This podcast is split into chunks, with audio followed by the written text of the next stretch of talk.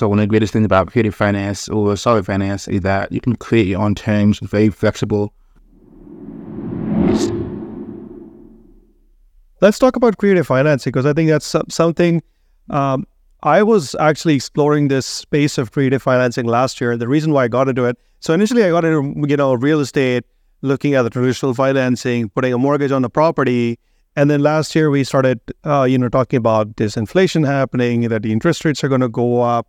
And I started wondering, like, what were people doing in the seventies, eighties when the interest rates were super high? Like, how were people buying assets? And then I actually stumbled upon Pace Morby as well. And so I figured I'll join his community. Um, so I wanted to learn creative financing primarily so that I could apply it to, you know, my business and see how we could buy properties creatively. But I would, you know, since you guys are sort of the kings in California of, you know, creative financing, you're like the, um, you know, leaders over there for, of the Sub To community. Um, I would love to hear your perspectives on, uh, you know, some examples based, like, let's talk about some, some, some basic ways of how creative financing works, and some, some unique examples which you think were like, like really head scratchers for you guys. Creative finance, you know, I, I've said this before, uh, you know, like a piano has eighty-eight keys. There's a finite number of keys, yet the, the, the number of songs you could create is infinite. The, the same is really true with creative finance. There's a finite number of building blocks, but it's how you arrange those building blocks based on the particular needs of the seller and the situation. That's where the artistry and the creativity uh, come in. So on, on the, the very basic and simple, let's say you have a house, it's worth three hundred thousand dollars, and you have a two hundred forty thousand dollars mortgage at three percent interest and thirty years left.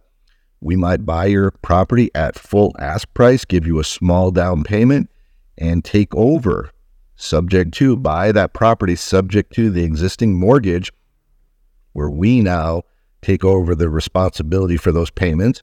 And the difference between the mortgage, the down payment, and the purchase price, that would be what's called the seller's equity. And to the extent that that's a significant number, we would then create a seller finance second position note. So the seller is upgraded from an owner to a lender. They become the bank in second position, and we are making payments for them every single month. And so they get their equity paid out over a number of years, sometimes at an interest rate. And that is a, that's a great, that's a very common way to do things. That's, that's pretty vanilla, pretty easy. Um, we did a deal last summer uh, in San Jacinto. In fact, Pace wrote about it in his book. It was a very complex deal. That was an interesting one for us. It took us a long time. There was a defunct gas station and, and broken down buildings, and how we put that together. It, there was a lot of things, a lot of different things involved. So really, you can, the sky's the limit with this on how you can put these deals together. But again, it, it really starts with, what is that seller looking to achieve? What is important to them? How, when, where, and when? And how can we create a solution that is a win for both them, for us, and our financial partners?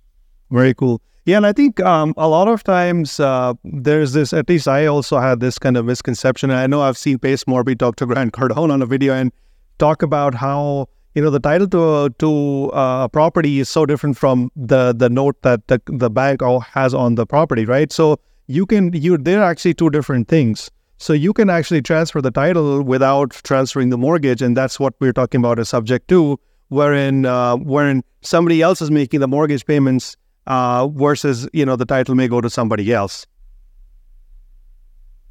That is absolutely correct. Uh, the title or the deed, the ownership of the home is different than the ownership of the mortgage. So typically banks lend people money to buy mortgages, and they become what's called a lien holder. They become the mortgage holder of that property, but you would own the property. Right. And you're making payments to the bank. So two separate things. Yep. And then the other thing is, of course, seller financing, um, which pretty much is that somebody owns uh, a property outright and they become the bank, and, uh, you know, they, they can, you know, they set the terms. And I think what's fascinating about that is that it runs independent of the, of the, the mortgage market, right? Like, you can set any rate with, uh, with a seller who is seller financing, r- irrespective of what the, what the world is doing. And it's a benefit, because now they can, in a sense, they are competing with the banks. If the banks are charging high sixes, sevens, you as a seller might charge me three percent. And so now I'm getting this property at a significantly discounted rate off of what I would have to get if I went to the capital markets and got a mortgage. And so that, so we are able to leverage the existing equity in a seller's house through s- seller finance. And in so doing, create a win for them, because now they're getting income they would have not have received otherwise. And we are getting capital at a significantly discounted rate without having to put twenty percent down, show our FICO score, jump through hoops. It's a, it's a, it's a win-win for both sides. Yeah, absolutely. And I think it, it uh, you know, it removes so much of the red tapeism involved, like so much of the paperwork that's involved with the bank looking at it, and this X, Y, and Z happening is basically a transaction between two people. Also, one of the greatest things about creative finance or seller finance is that you can create your own terms, very flexible. As far as, uh, for example, you can say no payments for two years, or you can say uh, you can, inter- you can in- hike the interest rate every five years, something like that, to make it more favorable to the seller.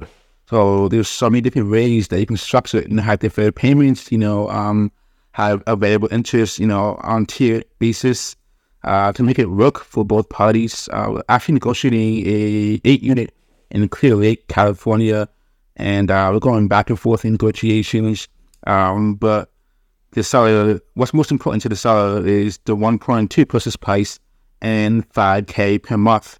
Uh, that's what he wants, because he's making about nine, nine K per month in cash flow right now. So he's saying he wants five K minimum per month. So our first offer, the kind of offer right now is four thousand dollars per month right now, and only forty thousand dollars down, if I remember. So that's a pretty small down payment. You see all the free and clear. All right, so forty K down and four K a month was our initial offer. Well, our last kind of offer. So I said in the last call, what if we started at, you know, three K per month, and then maybe in year two, we'll bump it up to four K per month, and then year three, we'll start paying five K per month. And he seemed more open to it, right, at that point. And I figured in two or three years, you know, the rents will go up by then, right? So paying five K per month shouldn't be that bad by then, right? So it's all about having conversation with the seller and seeing what they're looking to accomplish, what is important to them.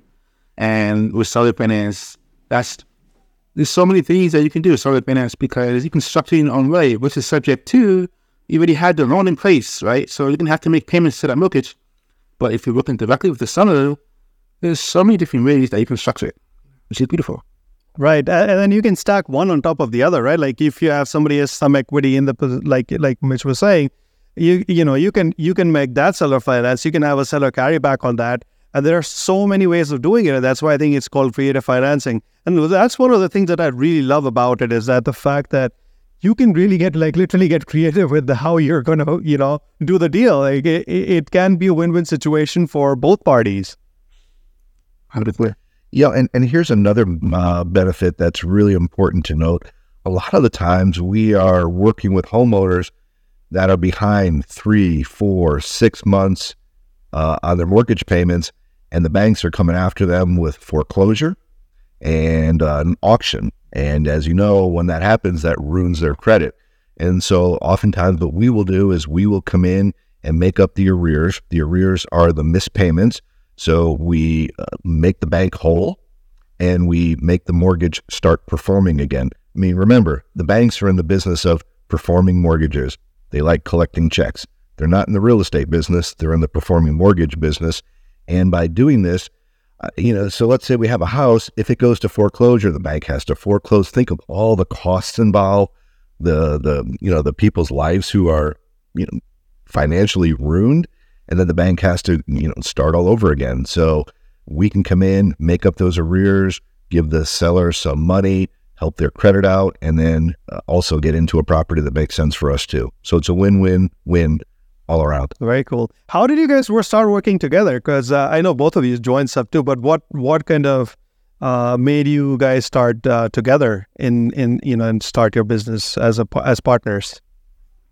We lose right? Yeah, and take that one. Um, yeah, so I think about I think it was January of twenty twenty-one. So uh, maybe about eight months after we had joined Sub To, I had a seller appointment in San Diego, which is nearby Mitch. And of course, back then, Mitch and I were already leaders of the Sub To community. And um, I had never met Mitch in person yet. So I said, you know, why don't you come to, you know, the meet the appointment that I have in San Diego? And so, yeah, sure, I'll come. So we went and we met in person finally. I think we might have met before that. I'm sorry. We might have met before that. But um, I'm tagged along to the appointment. And uh, this is my appointment. This is my seller, right? And I'm I'm prepared. You know, I'm driving from L A to San Diego. I'm thinking about what I'm going to say to the seller. It's a big deal. It's like a three million dollars deal. Um, so I'm thinking about what I'm going to say. You know, I'm I'm still new to business and stuff like that. And then uh, I got there with Mitch. And then Mitch just took away the whole appointment. You know, he did a report with the seller. He crushed it. Like, they had a little bromance thing going on. You know, I'm sitting there between them and then just talking. You know, I could look at my own head. You know what I'm saying? And I think I think that deal. You know what I'm saying? I'm like, wow, this guy's really good. You know what I'm saying? I never went to him. You know, so that. So um, I said, you know what? Let's just party together. You know, um, I said, you know, your your strength is my weakness. You know, my weakness is his strength, right? So uh, and vice versa, right? So um, I said, let's just partner up and work together. We're also leaders of some too, anyway. So a lot of people come to us for help. So rather than us be com- not competing, but you know, rather than You know, saying, oh, I go to Mitchell, I go to Richard. Let's just work together. Let's partner up so that they can come to us as a team, and we are here to help the whole community. So that's that's how everything evolved by Mitch's master report building. Uh, so that was amazing. Yeah. We, we, we, and, and it's true. We, we complement each other, and which, which is really good. And and we're we're focusing on more on that and, and working together. But we also we share the same moral compass. Uh, we implicitly trust one another. I, I know how he's going to treat people. I don't even have to question it. I, I know the kind of a man he is at, at his core, and we, we share those things. You know, we, we call each other brother from another mother because, you know, we we, we think the same way. So, and, and that's beautiful. And, and so now we're exploring, how do we start spreading out our wings and, and doing more? We've done a lot together, but we realize there's only so much we can do when we're doing everything together. And what we're trying to do is, Rich, you do this, Mitch, you do this, and putting that together with a good communication system so we can move it forward. Yeah, I love it. Yeah, Rich, not. Yeah, and we we built the California, the Southern California Accountability Group. It's well over six hundred people. It's a very, very tight community with a lot of great people. And, you know, we started that from zero. I love that, man. I love that. And, you know, the fact that um, you guys looked at collaboration, which I think is fairly prevalent throughout Sub To, which is one thing that I'm amazed about that community, is that, you know, everybody wants to collaborate, not necessarily compete. And the fact that, you know, this was not a small deal for you, Rich. And then despite Mitch schmoozing the, the seller over, you know, you said, hey, how can we work together? Rather than saying, hey, damn, he took over my seller. You know, that's that that that was a that that that shows character, man. That really shows how, you know, how it's it's the way you think, and aligning those is so important when you're partnering up with someone. Yeah, absolutely. Yeah, when I saw him, you know, in person, you know, kind of building rapport with the seller, and I saw that he was very strong in rapport. But you saw it too. I mean, uh, every time he's on the phone, yeah.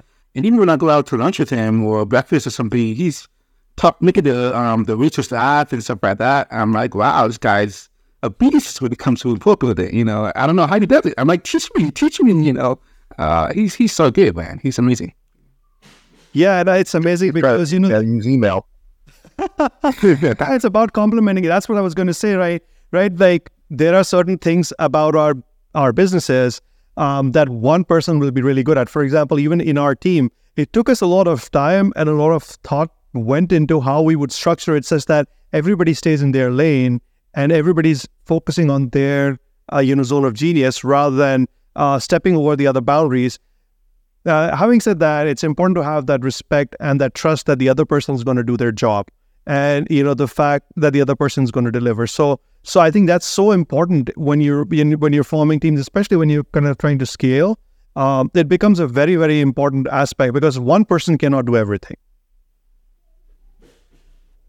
This this is this is a very complex business.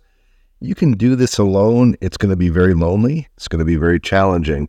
Uh, and when you have multiple people and a team, you're going to have complementary skill sets, and you're going to have support. Uh, and, and that makes it a lot more pleasurable, and you can get a lot more done with a lot less stress. Very cool. How can people get in touch with you, you know, if they want to start in this creative financing world, or they have something that they want to, you know, sell creatively? How can they get in touch with you?